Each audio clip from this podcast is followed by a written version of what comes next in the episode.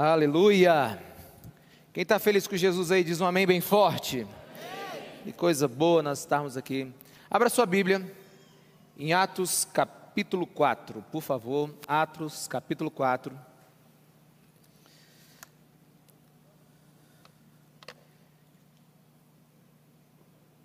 Nós estamos ministrando a palavra de Deus a partir do livro de Atos. Né? Nós estamos na terceira ministração. E eu quero que você esteja me acompanhando.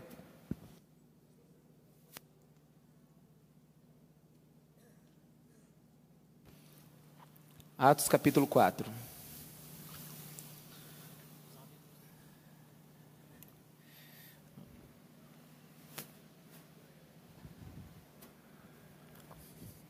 colocar minha caneca aqui hoje. Eu sinto eu sinto um espírito que não é, não é de Jesus aqui nesse lugar agora, meus irmãos. Né? Mas é assim, a gente precisa ser forte para perder, né? né? Forte para ganhar e forte para perder. Bem, abra sua Bíblia em Atos capítulo 4. Eu estou muito feliz hoje, né? E é interessante que você está vindo no seu primeiro culto, né? Nós estamos no terceiro. Nós já estamos aqui numa jornada.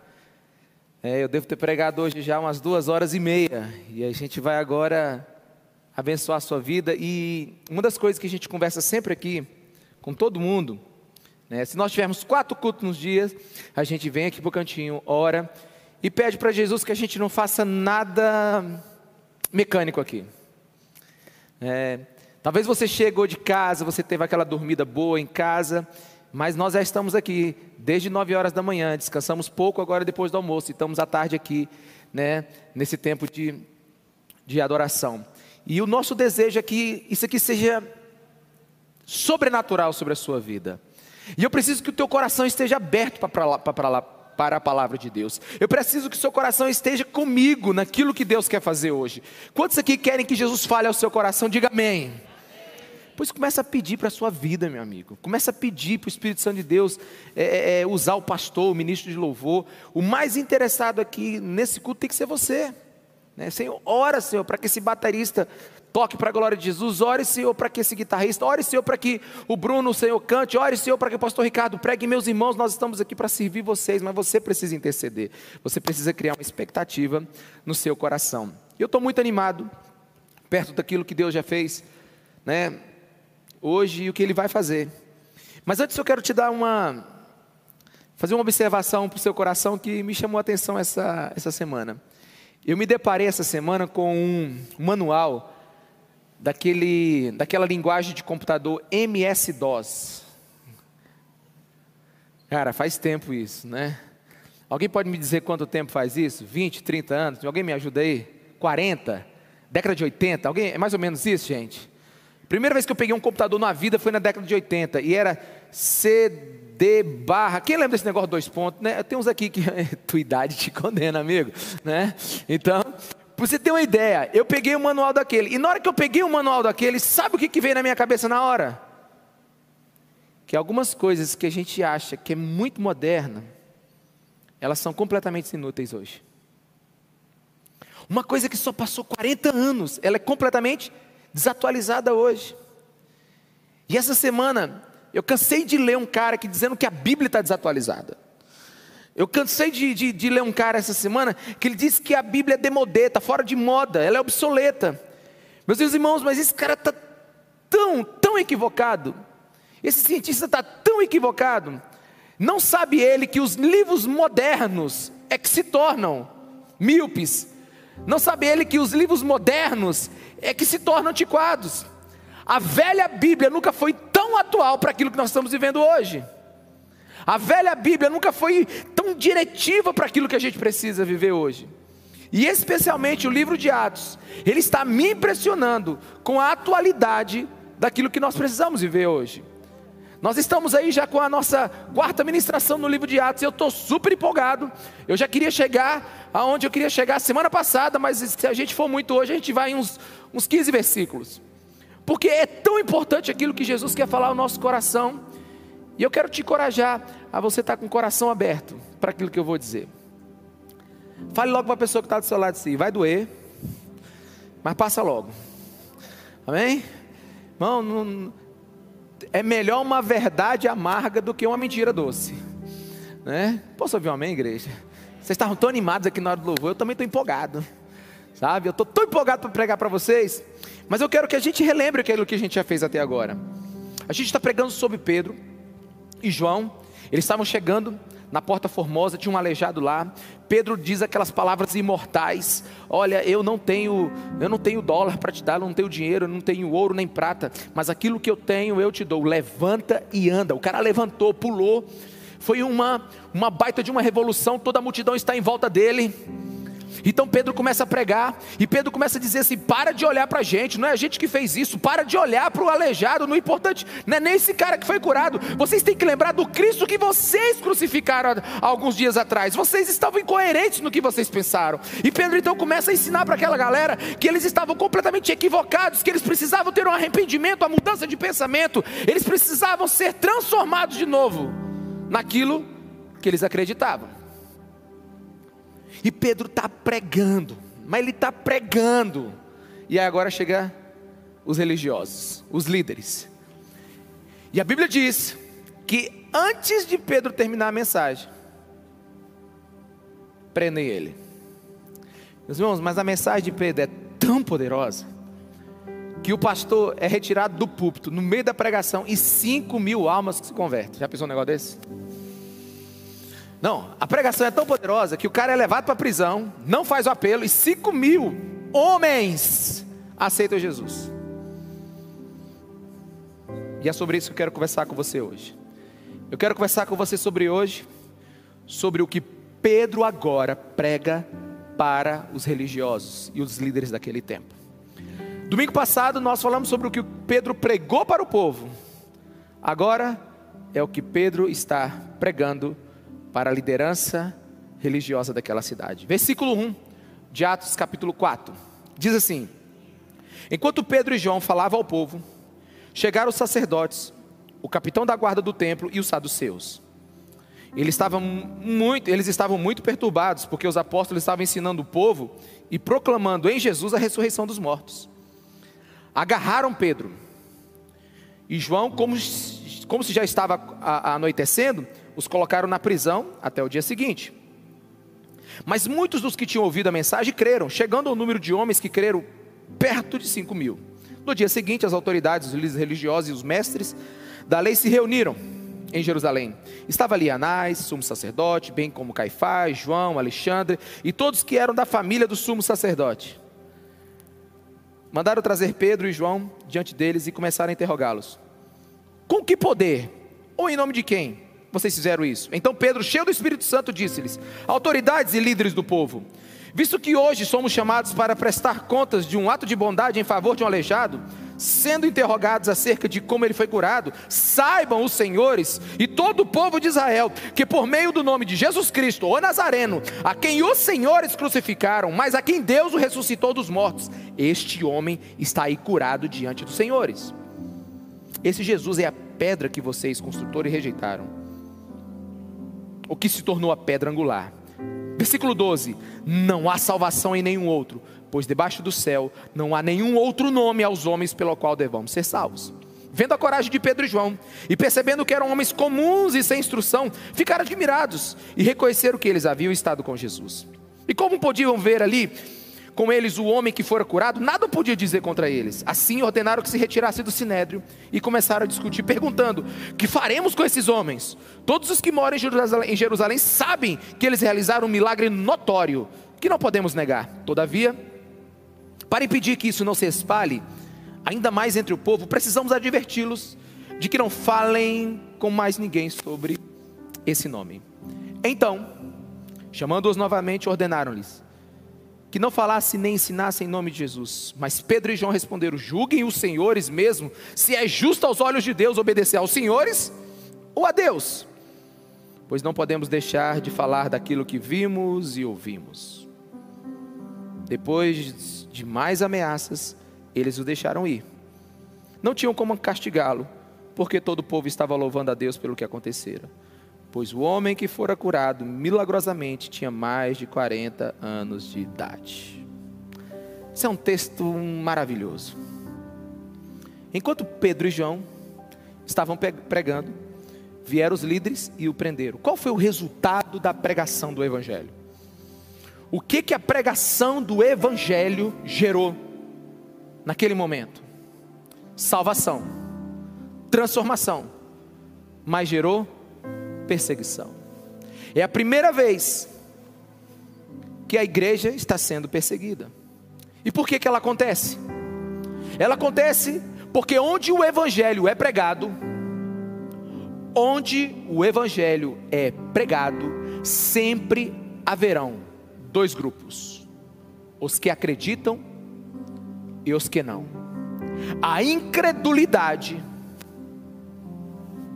ela é tão velha quanto velho é o cristianismo, quanto velho é o evangelho. A incredulidade não é coisa nova. Muitos dizem: "Ah, nós vivemos em tempos modernos, por isso as pessoas não creem muito".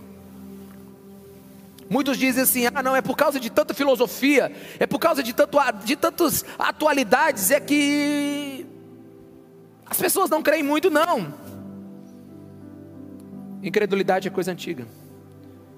Onde o verdadeiro evangelho foi pregado, dois tipos de pessoas se destacam: os que acreditam e os que não.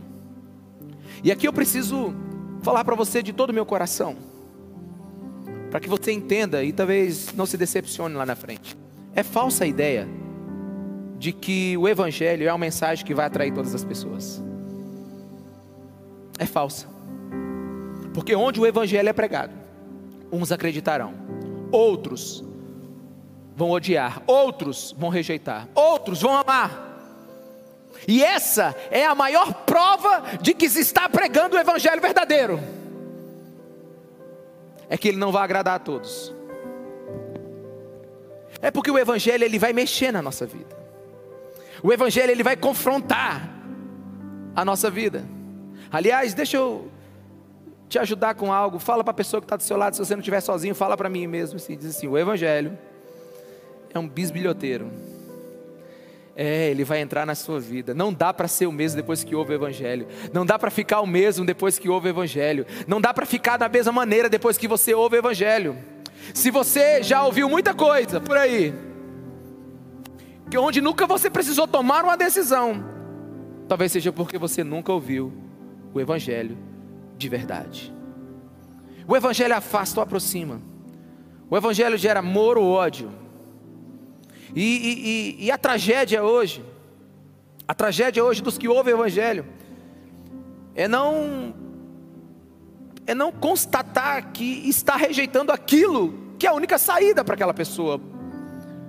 A rejeição do Evangelho hoje é rejeitar a única coisa que é capaz de salvar.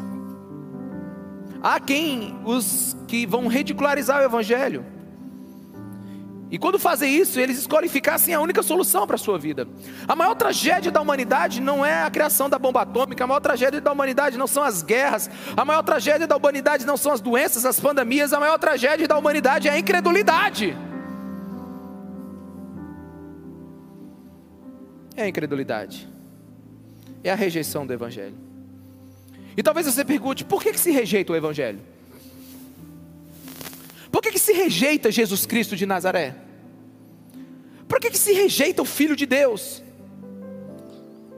Eu não estou aqui para poder, nem preciso defender Jesus Cristo de Nazaré. Uma vez eu lendo uma, uma mensagem de Spurgeon, ele diz assim: Não defenda Jesus Cristo, apenas abra a jaula, ele é o leão. Ninguém precisa defender Jesus Cristo. Mas eu fico pensando assim: o que ele fez de errado para as pessoas rejeitarem ele? O que ele fez de errado para as pessoas não amarem a sua palavra? Ele ensinou a gente a ser, a ser amar o próximo, ele mandou é, amar o inimigo, ele mandou cuidar dos pobres, ele mandou fazer tanta coisa. Por que, que as pessoas, afinal de contas, rejeitam o Evangelho? E eu vou pegar duas frases de Jesus Cristo nos Evangelhos, João 15, 25. Jesus, por que eles rejeitaram o Senhor? A resposta: odiaram-me sem razão. odiaram-me sem razão. Lucas 23, 34. Pai, perdoa porque eles não sabem o que fazem. E veja que esses sacerdotes, líderes religiosos, estão fazendo a mesma coisa. Eles agora mandam prender Pedro e João. E por que mandam? Por que, que eles estão mandando Pedro e João? Por que, que eles estão mandando esses homens para a cadeia?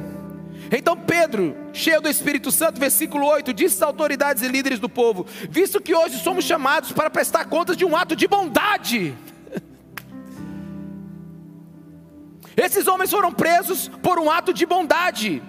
Que loucura! Homens foram chamados pelas autoridades para responder por causa de suas boas ações. Bem, se eles tivessem chutado a cabeça daquele aleijado, se eles tivessem roubado as últimas moedas daquele aleijado, tudo bem, a gente poderia até pensar em algo que eles poderiam estar tá sendo repreendidos, deveriam ser presos sim. Mas a incredulidade, ela tem esse poder é, de tornar as pessoas incoerentes. Por que te odiaram, Jesus? Odiaram-me sem razão. Por que te prenderam, Pedro e João? Porque a gente fez uma boa ação por um aleijado.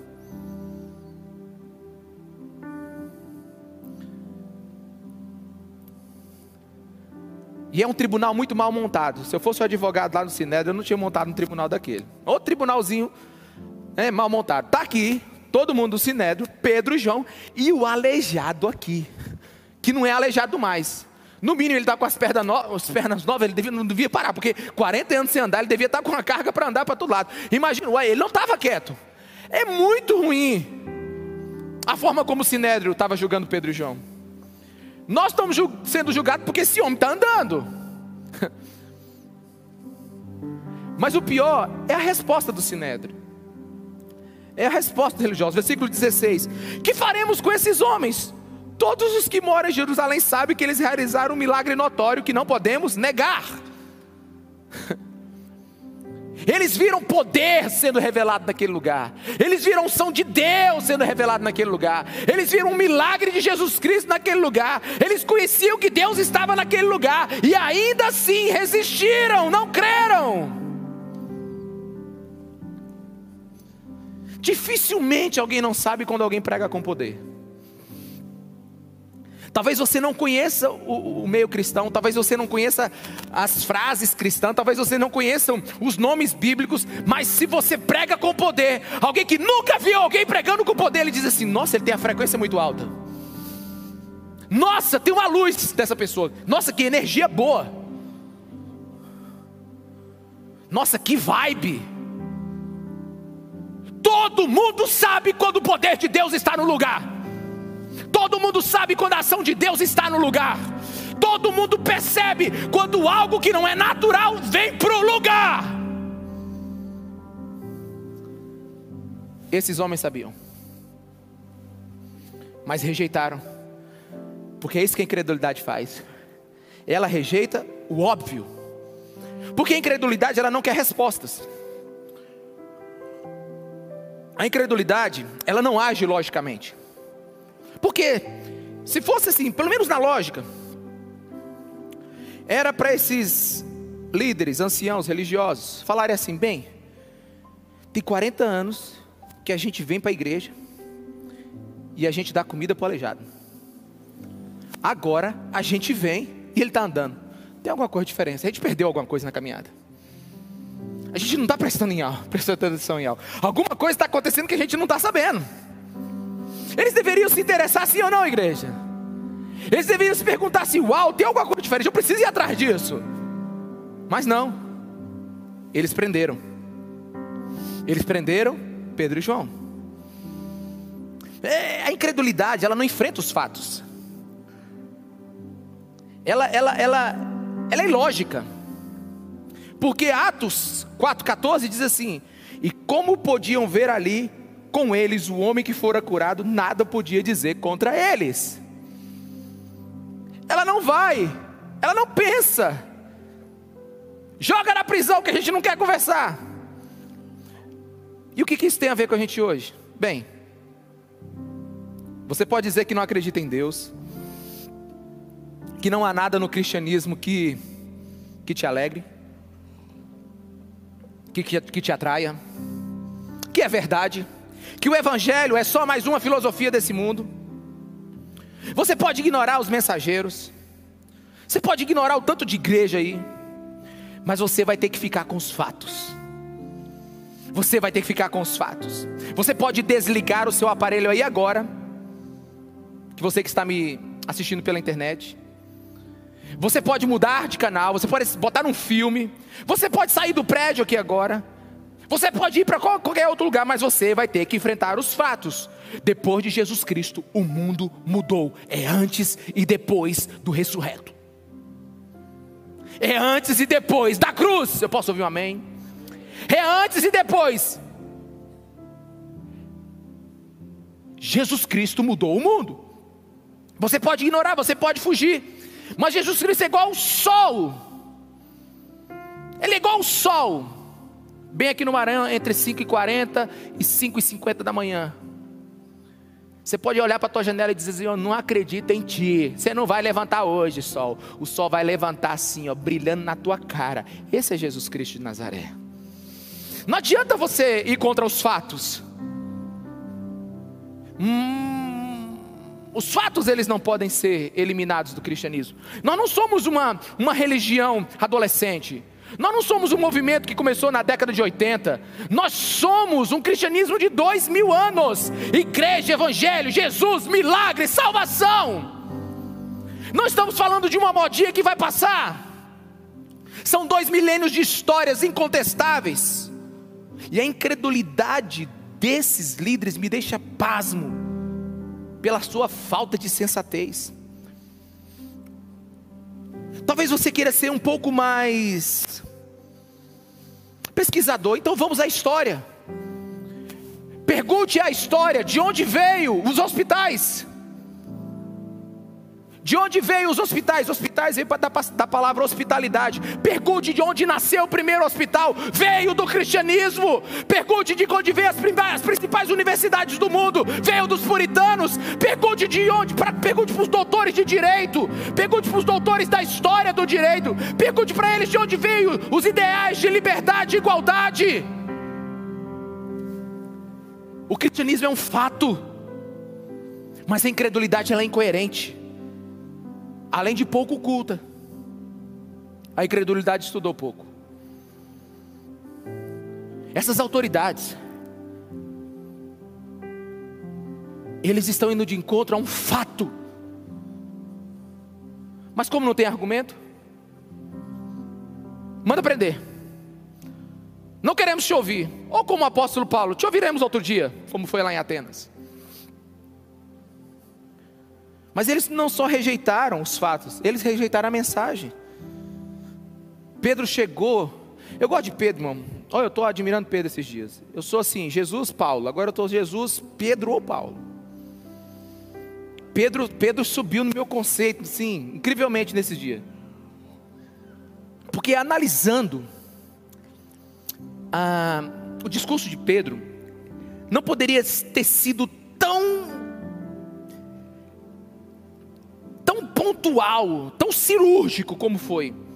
Ele chega assim: saibam, senhores, e todo o povo de Israel, que por meio do nome de Jesus Cristo Nazareno, que os senhores crucificaram, mas a quem Deus ressuscitou dos mortos, é que este homem está andando.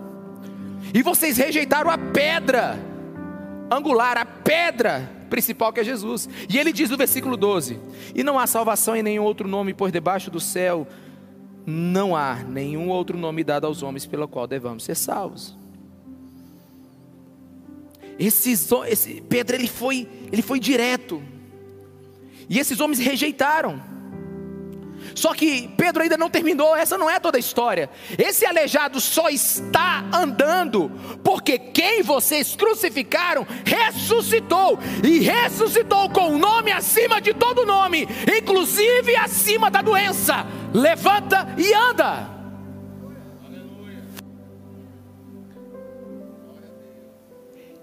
Pedro está demonstrando a insensatez da incredulidade deles. Se Pedro fosse o bom advogado, ele dizia assim: juiz, eis um fato. Não há argumento contra um fato. É igual alguém que está tentando se defender no tribunal e aparece a fita de vídeo. aparece o, o arquivo, aparece é, é, é, é, a circunstância né, inequívoca. Não há mais argumento. E Pedro está fazendo exatamente isso aqui. É como se Pedro estivesse dizendo assim: se Jesus Cristo não ressuscitou, nós não teríamos nada para anunciar. Meus irmãos, se Jesus Cristo não tivesse ressuscitado, a gente não estava fazendo nada aqui, porque a igreja não é lugar de você ouvir uma boa palestra. estou precisando ouvir uma palestra para ver se amanhã eu aguento a segunda-feira, não. Igreja não é lugar de você ouvir boa palestra. Igreja é o lugar onde nós anunciamos um evento. E o evento é: mataram ele, mas ele ressuscitou no terceiro dia. Ele é Rei dos Reis, Senhor dos Senhores, e todo joelho se dobrará diante de Jesus Cristo de Nazaré. Esse é o evento. E Ele tem poder para perdoar pecados, Ele tem poder para mudar o que precisa ser mudado. Ele preparou um lugar para a eternidade. Nós estamos aqui apenas como forasteiros. A igreja não é lugar onde nós inventamos uma palestra para você se sentir bem. A igreja é um lugar onde encontra um fato para você decidir, pelo poder do Espírito Santo, se rejeita ou acredita.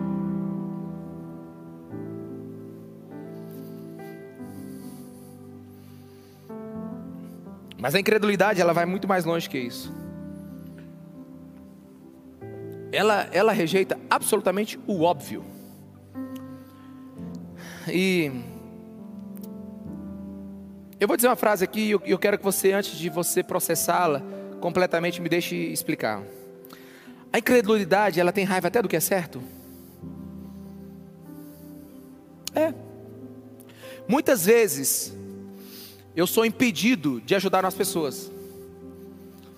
É, um marido me liga, uma esposa me liga, um pai, uma mãe, um amigo me ligam diz assim: Pastor, converse com aquela pessoa, ela está precisando muito de ajuda. A primeira pergunta que eu faço: ela quer conversar? Porque se não quer, meu irmão, é difícil. Mas eu já tentei conversar com gente que não quer conversar. Aí eu já ouvi gente me dizer assim: Eu não quero que você venha me dizer que eu tenho que perdoar aquela pessoa. Faz sentido para você? Perdoar não é uma coisa certa, meu irmão. Mas a incredulidade é assim, até com o que é certo ela não concorda. Ou quando alguém te liga assim, vai ajudar tal casal que está se separando. Aí, né? A pessoa liga, não quero que você me ajude. Eu quero aqui, eu não quero é nada. Aliás, não venha tentar reatar meu casamento. Não venha tentar fazer minha família funcionar melhor. Eu não quero, meu irmão. Isso é incredulidade. Isso é Eu não sei nem que nome eu dou nisso. Ou quando você chega com toda assim, né, cheio do Espírito Santo, diz para a pessoa, a pessoa assim: Olha, irmão, sei que você chegou na igreja agora. Já aconteceu comigo, viu? E assim, o irmão aqui também é da nossa igreja. E assim, você está devendo ele, né? Pastor, não quero ficar mais aqui. Eu não fico aqui com aquela pessoa. Digo, não, irmã, é porque você está devendo ele. Né, pastor? É o seguinte: não tente. Não, pastor, por favor. Quer dizer, o cara está devendo, mas. A incredulidade, ela não aceita o óbvio. Mas a, a melhor de todas é, é aquelas que dizem assim: Eu não quero essa gente que vem aqui dizer que eu não posso encher minha cara nesse final de semana. Deixa eu. É. Mas tem uma melhor. Eu acho que você já ouviu essa. Eu tô com raiva dessa gente que se diz certinho demais. Quem já ouviu essa? Eu tô com raiva. Não, não venha tentar. O povo certinho. Oh, eu tenho raiva desse povo certinho demais. Meu irmão, por favor, vamos aqui. Você comigo, pensa. Nós dois temos. Nós temos cérebro. Como é que alguém pode ter raiva de quem é certo? A incredulidade ela faz isso. Pedro e João acaba de mudar a vida de um cara que tem 40 anos que não anda, rastejando pelo chão. E agora, os religiosos, os pastores, os padres, os sacerdotes, o prefeito, a polícia, tá todo mundo lá dizendo assim: "Ei, rapaz, por que que tu fez isso?" E quando Pedro explica, ele desprende. Meus irmãos, a gente precisa entender algumas coisas aqui. O que, que a incredulidade está impedindo de fazer na sua vida? Eu contei uma história no segundo culto. que eu me lembrei, há uns, talvez uma década ou mais atrás, eu fui advogado de uma pessoa. E essa pessoa, ela ganhou numa ação minha. Eu entrei na justiça para ela, contra uma empresa. Nós ganhamos na época 86 mil reais. Atualizando hoje, para a tua cabeça entender, era como se fosse uns 400 a 500 mil hoje. Horas extras, outras, outros direitos, indenizatórios, e tantas outras coisas, diferença de salário, férias, dobra, um monte de coisa. Aí essa pessoa chegou para mim e disse assim: ah, Ricardo, eu não era pastor, Ricardo, tem um detalhe, ó. Eu eu me apropriei indevidamente de uns de uns 85, 87 mil dessa empresa. Aí eu olhei para ele assim, e eu falei assim, cara, que coisa boa. Ele olhou para mim assim com um olhão bem grande, disse, você não entendeu. Eu peguei, eu digo, pois é, mas você tem um crédito agora idêntico. Por que, que a gente não desiste dessa execução agora? E finge que esse processo não existe. Aliás, a gente faz um termo declaratório dizendo que você, você sumiu, sei lá, vamos inventar alguma coisa, a gente dá um jeito no direito. Aí ele disse: Eu vou pensar. Ele mudou de advogado. Ele mudou de advogado. Ele perdeu uma oportunidade de acreditar que ser moral e justo era a vontade de Deus. E o abençoado era crente. Aí eu. Uma vez, um casal, não é daqui da igreja, então você para de olhar para o lado. Né? É, aí um casal foi, entrou lá no escritório. Meu irmão, é, tu sabe quando o casal já atrás de casa a briga? Eu, eu lembro que ela nem passou pela secretária, já foi direto para minha sala. Meu irmão, pensa no negócio estava agoniado. E assim, o bom advogado, ele sabe quando uma separação vale a pena. é, principalmente quando é litigiosa. É, mas é bom, viu? Para ganhar dinheiro. Aí eu tô ali, o pau tá quebrando ali, é ele, é ela, é ela, foi ele, foi ela, tal, a gente fez isso, isso, aí construiu, aí era casa para lá, casa para cá, carros, de fazer, ia pôr negócio aqui. Aí o Espírito Santo fala assim para mim, naquela hora, apazigua esse negócio. Eu vi as notinhas de 100 tudo voando assim, tudo embora. Aí eu botei a mão assim, meus irmãos, eu não falei meus irmãos, eu falei assim, pessoal, Deixa eu fazer uma oração aqui. Aí acalou, já calou. Falei, em nome de Jesus, Senhor, me ajuda a ajudar esse pessoal aqui. Mostra para eles, Senhor, que eles estão acabando com a vida deles. Que eles têm um filho de dois anos. Eu orei, orei pregando. Sabe quando você prega orando? Ora pregando? Foi uma, assim, uma oração de uns, uns 4, 5 minutos pregando. Aí quando eu acabei, a mulher estava chorando. Eu digo, pronto, agora, agora acabou, não vai ter separação mais mesmo. Eu já estou, já estou, e aí, esses dias eu encontrei eles com mais dois filhos. o que eu quero dizer para você é que eu quero perguntar algo para o seu coração. O que, que você ainda insiste em fazer de errado porque em alguma área na sua vida você não está crendo em Jesus Cristo de todo o seu coração?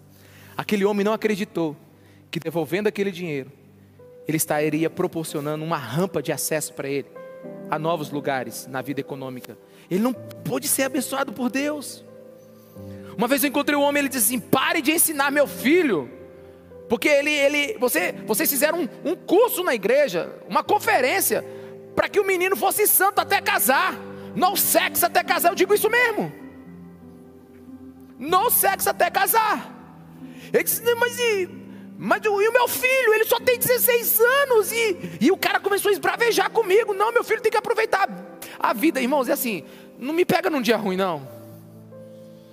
No dia que eu não tomei meu remédio, eu digo assim: o senhor tem filha? Ele disse: eu sei que o senhor tem uma filha de. Não, eu falei assim: o senhor tem uma filha de 14 anos. Eu ensinei para ela, para ela não. Aí eu disse, bem alto para ele: Ou o senhor quer que eu diga agora, que ela também pode experimentar a vida que o senhor quer dar para seu filho. Esse homem ficou tão vermelho, igual a camisa do Flamengo.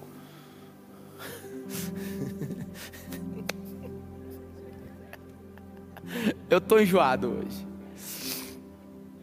Né? Esse homem ficou tão vermelho, porque é incoerente. Ele ao mesmo tempo quer que eu libere o filho dele para viver uma vida, mas ele não quer com a filha. Irmãos, a incredulidade, ela tem essas loucuras. Quantos estão me entendendo, por favor, diga amém. A incredulidade ela é incoerente. Há muitos anos atrás, quando não existia, eu acho que não existia nem energia na época. Foi em algum lugar muito antigo que eu, que eu peguei essa informação. Ah, os meios de comunicação de uma cidade era a praça, onde alguém, um porta-voz, um arauto falava, lia o que o rei dizia. Então, então enfim, o que, que era a televisão naquele tempo? Era você ir para a praça para ouvir os pensadores, os filósofos, os pregadores, né? E estava todo mundo reunido na praça. E então um ateu fez uma uma afirmação que o evangelho não era verdadeiro, que aquilo ali era só né, uma falsa filosofia e pá, pá, pá, acabou com o evangelho. Então o reverendo da cidade se levantou e ele foi para cima da praça. E ele olhando para o ateu disse assim: para cada pessoa que o ateísmo mudou, eu apresentarei 100 que o cristianismo mudou. Para cada pessoa que o que o ateísmo fez dela uma pessoa melhor. Eu mostrarei prostitutas, eu mostrarei viciados, eu mostrarei bêbados, eu mostrarei homens iníquos, injustos que foram transformados pelo poder do Evangelho. Está lançado a minha proposta. Sabe para onde foi o ateu? Até hoje. Até hoje ninguém sabe. Sabe por quê? Porque são fatos. A incredulidade, ela não, ela não pode lidar com os fatos do Evangelho. Olhe para esse lugar. Sei que nós não somos perfeitos, mas é por causa do Evangelho de Jesus Cristo que nós somos o que somos, que nós mudamos o que mudamos, e que nós estamos nos transformando de glória em glória para a glória de Jesus Cristo. Mas o que faz um homem ou uma mulher rejeitar o Evangelho? O que está escondido por trás da incredulidade? Eu recortei algumas palavras do discurso de Atos capítulo 4, e diz assim no versículo 2: Os religiosos estavam muito perturbados. Versículo 13: Como é que homens sem instrução fizeram o que estão fazendo? Versículo 14: O homem foi curado. Versículo 16: Todos que moram em Jerusalém sabem que eles realizaram um milagre notório. Versículo 17: Temos que impedir que isso se espalhe durante todo o povo. Veja o coração desses líderes: eles ardem em ciúmes, eles ardem em medo, eles ardem, eles estão feridos no seu orgulho. De repente, vem este evangelho e prova que tudo o que eles um dia pregaram, ensinaram e viveram é uma mentira. Preste atenção no pensamento desses religiosos. Eles estão na numa sinuca de bico. Eles estão entre entre entre o punhal e a faca. Eles estão, sabe, eles rejeitaram o evangelho e o povo adora Jesus Cristo agora. Uma multidão está se convertendo. Eles mataram Jesus, mas Deus o ressuscitou. O aleijado foi curado por homens iletrados comuns. Tudo o que está acontecendo está fazendo desses líderes tolos. Na verdade, eles estão dizendo assim: nós temos que impedir antes que o nosso império caia. Foi assim sempre será. Foi assim sempre será. Muitos podem se perguntar assim: por que, que nós não vemos na televisão, nos principais jornais, os principais youtubers, por que, que nós não vemos em Hollywood? Por que, que nós não vemos nos grandes cenários? Por que, que nós não vemos nos grandes políticos pessoas declarando o nome de Jesus Cristo de Nazaré, a cruz de Cristo, o poder da ressurreição? Por que, que nós não vemos isso? É simples. Porque no dia que eles apresentarem essa verdade, ela é tão poderosa que vai ruir tudo o que eles construíram até agora. Porque a incredulidade ela tem medo da verdade. Um, um dia o mundo se sentou aos pés dos gregos, dos filósofos, para receber, beber deles sabedoria. Um dia o mundo se dobrou diante da filosofia. Atenas foi o centro da sabedoria do mundo. Mas agora não. Vem um carpinteiro, sem instrução, com 30 anos de idade. E ele começa a pregar por aí dizendo o quê? Eu sou a luz do mundo. Eu sou o único caminho, a verdade e a vida. Eu sou Deus. Eu sei como as coisas funcionam. Somente aquele que desceu do céu sabe dizer como é do céu. Vocês precisam crer em mim. Meus irmãos, não é de admirar que o campo filosófico tenta aniquilar o cristianismo há séculos. Não é de admirar que os portais das faculdades queiram fazer seus próprios discípulos. E, e, e, e, é interessante porque geralmente quando um cara entra na faculdade de filosofia, ele só precisa de um semestre para se tornar filósofo e ateu. Quando o cara entra num curso de história, e pega um professor meio marxista, ele só precisa de alguns momentos, porque a pergunta dele é o seguinte: a pergunta dele é o seguinte, gente, esse povo é muito, é muito gabarito alto. Eles devem estar falando verdade. Deixa eu te falar uma coisa: quanto mais alto estão hoje as pessoas, elas estão debaixo de um principado de incredulidade. Porque no dia que Jesus Cristo for declarado, no dia que Jesus, irmãos, eu lhe dizer uma coisa: está chegando, e já chegou a hora onde Jesus Cristo vai derrubar tudo o que é abalável. Não vai sobrar nada sobre os lugares. Não é só a filosofia grega que vai cair, é tudo. Porque quando a incredulidade bater de frente com a verdade, ela só tem uma coisa a fazer: é se dobrar. E assim é o homem moderno. Fala aí, fale isso para o homem moderno. Me permita provar que eu estou certo. Me permita provar que Pedro está certo. Fale para um homem que todo o trabalho e empenho que ele está tendo nessa terra não vai valer de nada na eternidade. Fala para ele que ele está com a perspectiva errada. Fala para ele que ele está juntando tesouros na terra quando deveria estar juntando tesouros no céu. Fala para ele que ele deveria agora não estar tá buscando prazer em outros lugares, mas estar buscando prazer em Deus. Diga para ele, diga para ele que ele está perdendo o tempo dele em fazer um conglomerado de empresas, em vez de, de, de, de se humilhar diante da potente mão de Deus. Sabe o que ele vai fazer com você? Ele vai franzir a testa, vai ranger os dentes, vai mudar o seu rosto e vai dizer: Como é que você pode me dizer que eu estou errado? Diga para o homem moderno que aquilo que ele chama de sabedoria é loucura para Deus. Será que a gente precisa ser mais claro do que isso? Os religiosos falaram assim: quem é essa gentinha? Aí que está fazendo o que a gente não consegue fazer. Mas você vai estar de que lado? Da multidão que aceitou Jesus Cristo de Nazaré, 5 mil homens. Só naquele dia. Ou dos líderes religiosos, das autoridades que o negaram.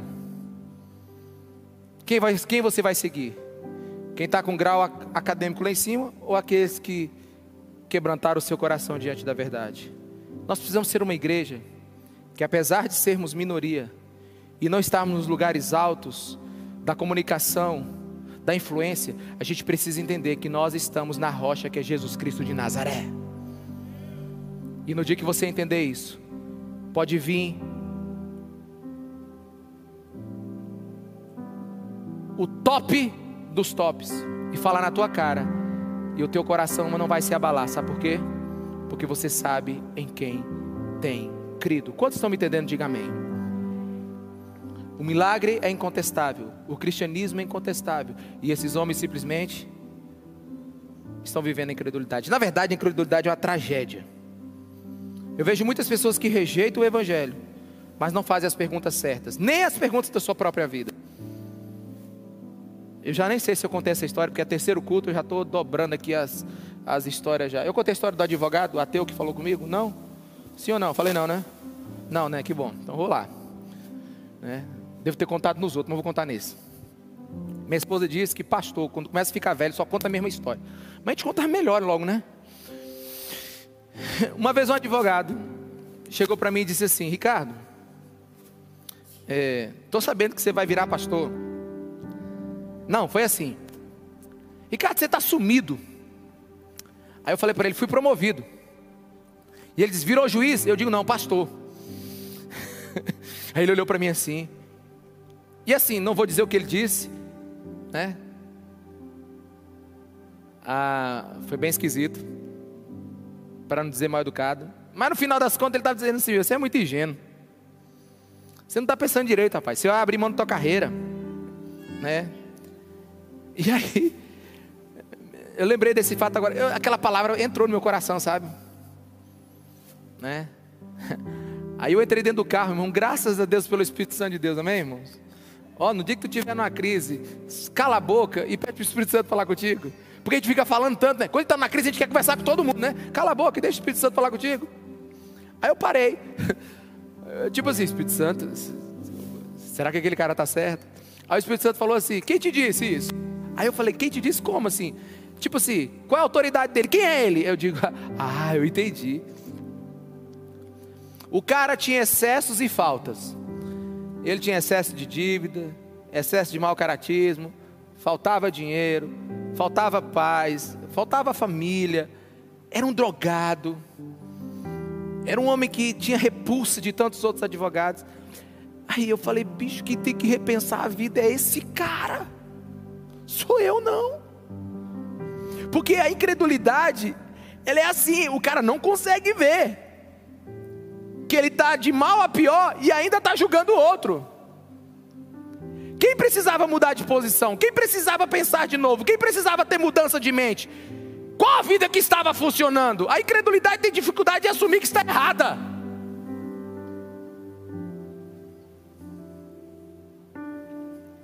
Falei, Jesus, quem é esse cara para falar de mim?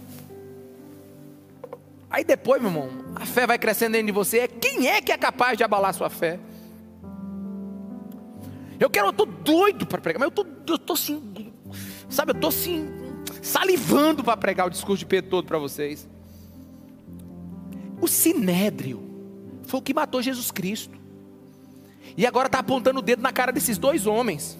Eu não sei se você consegue lembrar quando uma mulher, uma fogueira à noite, de madrugada, falou assim: Eu acho que você estava com Jesus. Falou para Pedro. Quem lembra disso? O que, que Pedro fez? Vazou. Ele negou Jesus três vezes num dia.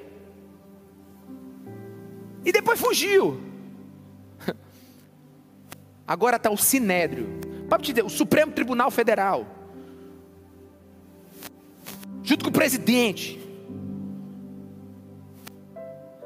Sabe, junto com o exército, os generais, tudo em volta de Pedro e João, e disseram daqui para frente: oh, vocês vão calar a boca, vocês não vão falar mais nada, oh, vocês não vão, você pode parar de falar alguma coisa. E Pedro disse assim: ei, presta atenção, como é que eu posso parar de falar daquilo que eu ouvi e vi?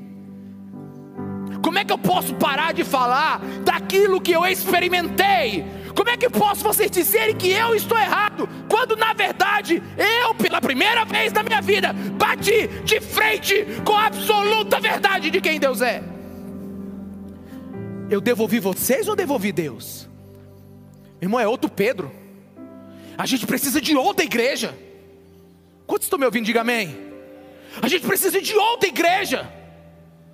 Uma igreja que não tenha vergonha de entrar nos tribunais, uma igreja que não tenha vergonha de entrar nas universidades, uma igreja que não tenha vergonha de entrar nos, nos debates, uma igreja que não tenha vergonha de entrar no trabalho, uma igreja que não tenha vergonha. Porque tudo que o mundo vai falar, você vai dizer: vocês não vão me tornar equivocado, porque o fato está aqui, é antes e depois de Cristo. Eu experimentei, eu vivi, eu sei.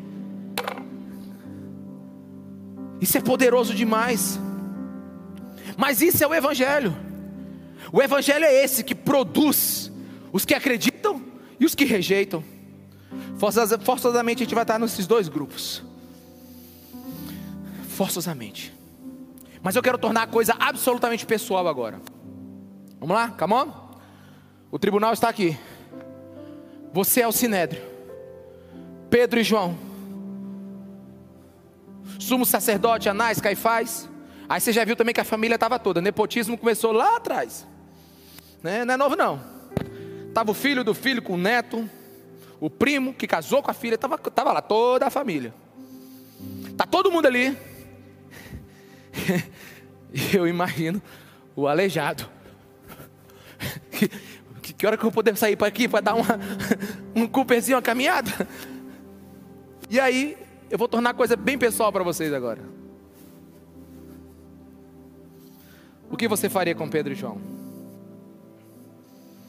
O que você faria com o milagre que você está vendo? Você creria ou não? Não dá para sair com meio termo.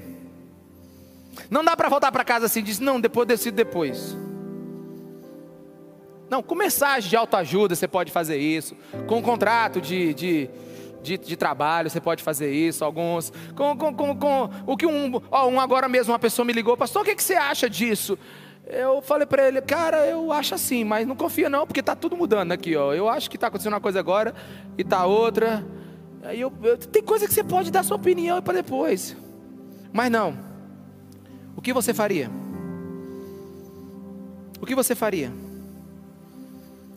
Porque o cristianismo, vamos lá, ele é um bisbilhoteiro.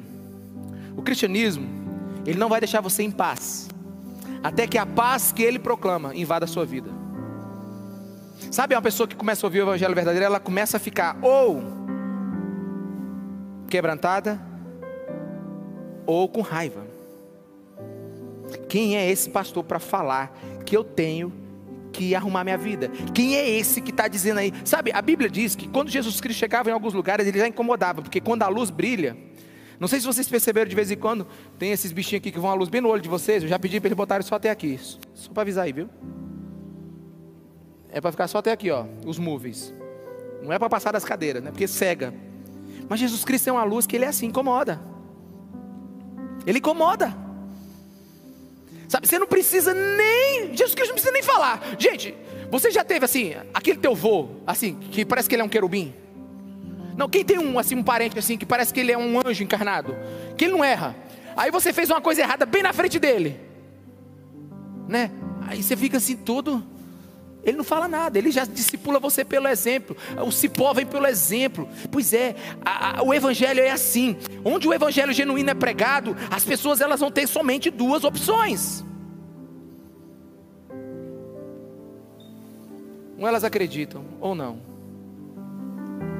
Na verdade, a Bíblia diz que todo mundo vai acreditar. Mas não tem aquele cara que só acredita que é o assassino quando ele está dentro da cadeia? Nossa, cara, errei. Pois é, a Bíblia diz que todo olho verá, e todo joelho se dobrará. Eu sei que eu estou meio apocalíptico este dia, mas já já o Espírito Santo muda, e eu volto pregar amor para vocês. Mas uma vez eu estava lendo um puritano que ele diz assim: todo olho verá, Jesus Cristo. É, esse cara era meio duro, mas eu vou passar para vocês aqui do jeito que eu recebi. Jesus Cristo virá sobre as nuvens com poder e glória, ele não virá mais como bebê, mas virá como rei da glória. Ele não virá na manjedoura, ele virá num cavalo branco. Ele não virá em silêncio de uma, de uma noite escura, de uma Jerusalém, de uma Belém que não que não abraçou. Ele virá rasgando os céus, abrindo os mares e acabando e os mares e acabando com tudo. E ele foi descrevendo. E todo joelho se dobrará. Ele fez vírgula, não se dobrará. Ele virá com a espada dele quebrará todo joelho que não se dobrou antes dele vir. Aí eu fechei o livro. Aí eu fui me ajoelhar. Eu me ajoelhei e falei, Jesus, eu, Jesus, eu, será que eu já dobrei antes? O cara era duro demais, meu amigo. UFC celestial. Mas é isso que o Evangelho faz. Mas eu quero terminar com você com o um último pensamento. E o pensamento é: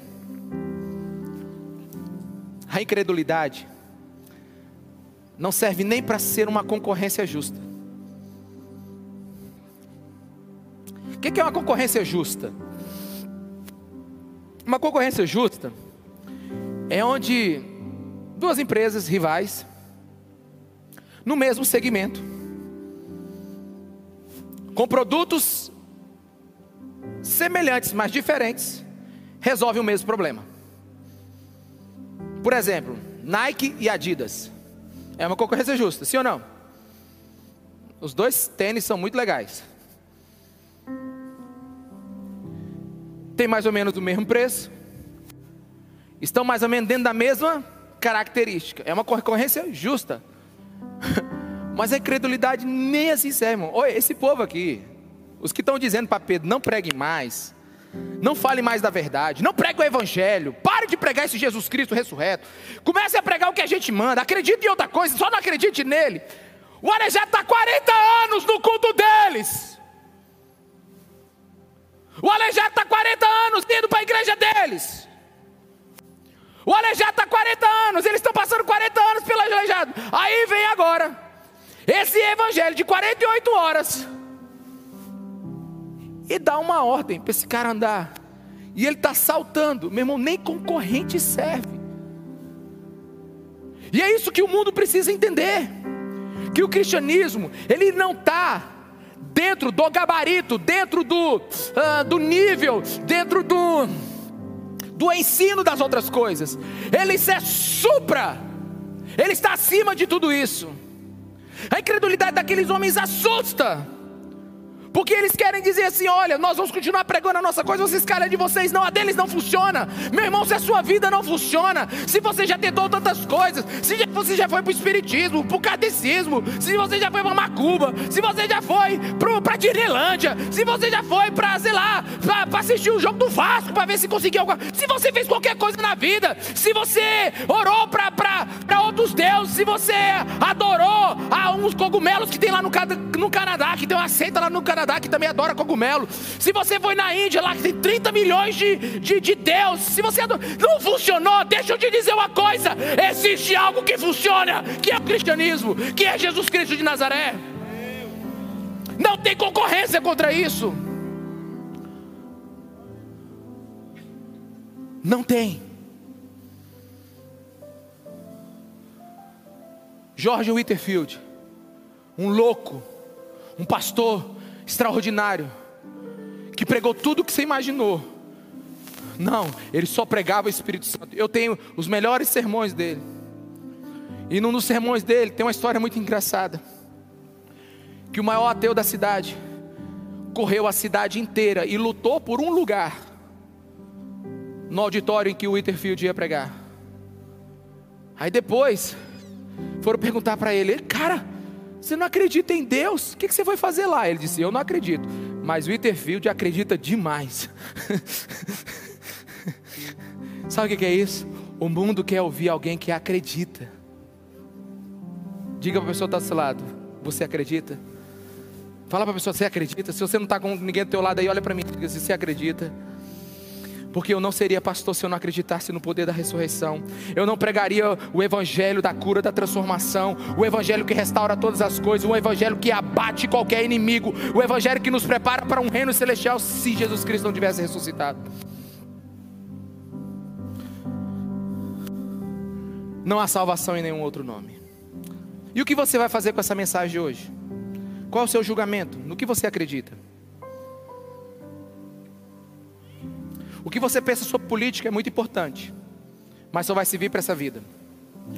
As suas decisões sobre economia é saudável, porque você precisa ter, se preparar para o que vem por aí, mas só serve para essa vida. A minha pergunta é: o que você vai fazer com o Evangelho? O que você vai fazer com o Evangelho? O que você vai fazer com Jesus Cristo de Nazaré? O que você vai fazer com o Espírito Santo de Deus que está falando com você agora.